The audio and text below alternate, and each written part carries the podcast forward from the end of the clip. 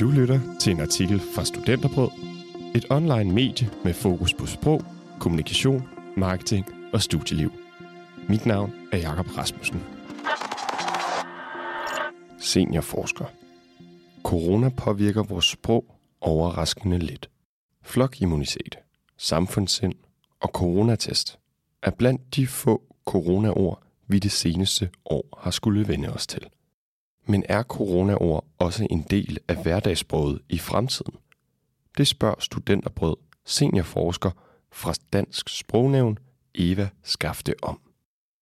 Sommerferien er over os, positivprocenten er lav, og vaccineudrulningen er i fuld gang. Danmark har god epidemikontrol, siger den medieudnævnte coronageneral Søren Brostrøm i et af de vante pressemøder. Men vi skal også være opmærksomme på den nye coronamutation, som nu hedder Delta. For den kan skabe nye, ukendte smittekæder. Sådan lyder det daglige hverdagssprog under krisen fyldt med coronaord. Og de fleste forstår det nok. Men tænk dig at have læst eller hørt det samme før krisen.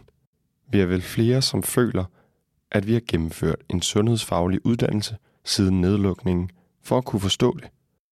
Sproget har påvirket os til at tro, at vi er skarpe hverdagseksperter, for ifølge seniorforskeren Eva Skafte er fagordene blevet almen eje blandt danskerne.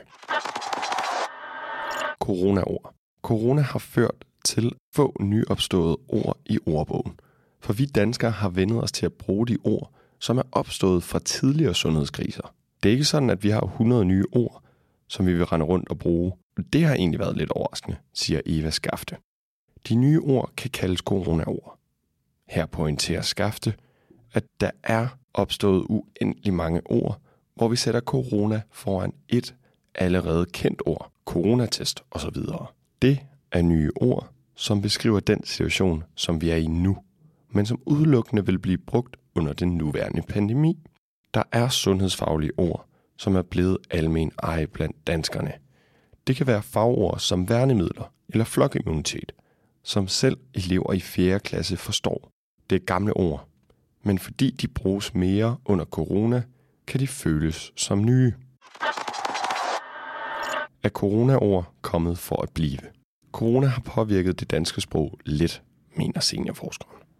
Mange af de ord, som er blevet dannet under pandemien, af det, som kaldes lejlighedsdannelser.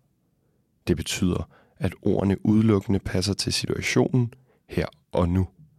I fremtiden vil vi kunne bruge samme sprog, når vi taler om coronapandemien, men ellers er det kun få ord, som vil blive i vores hverdagssprog, ifølge Eva Skafte. Sproget vil gå tilbage til normalen, ligesom landet genåbner, hvor vi i mindre grad behøver at snakke om coronaturister, trappekaffe og værnemidler.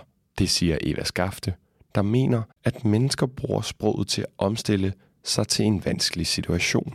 Trappekaffen er næsten allerede væk, og jeg tror ikke folk taler om det længere. I stedet vil de bare sige, hvor de mødes, siger hun og beskriver, hvordan flere ord langsomt vil forsvinde, fordi vi ikke har behov for dem længere. Ifølge Skafte vil det danske sprog beholde de ord, som specifikt er knyttet til krisen. Det er konkrete coronaord, der vil beskrive den situation, som vi alle har befundet os i. Vi har prøvet det før. Historisk set har vi oplevet kriser, som også midlertidigt har påvirket vores sprog.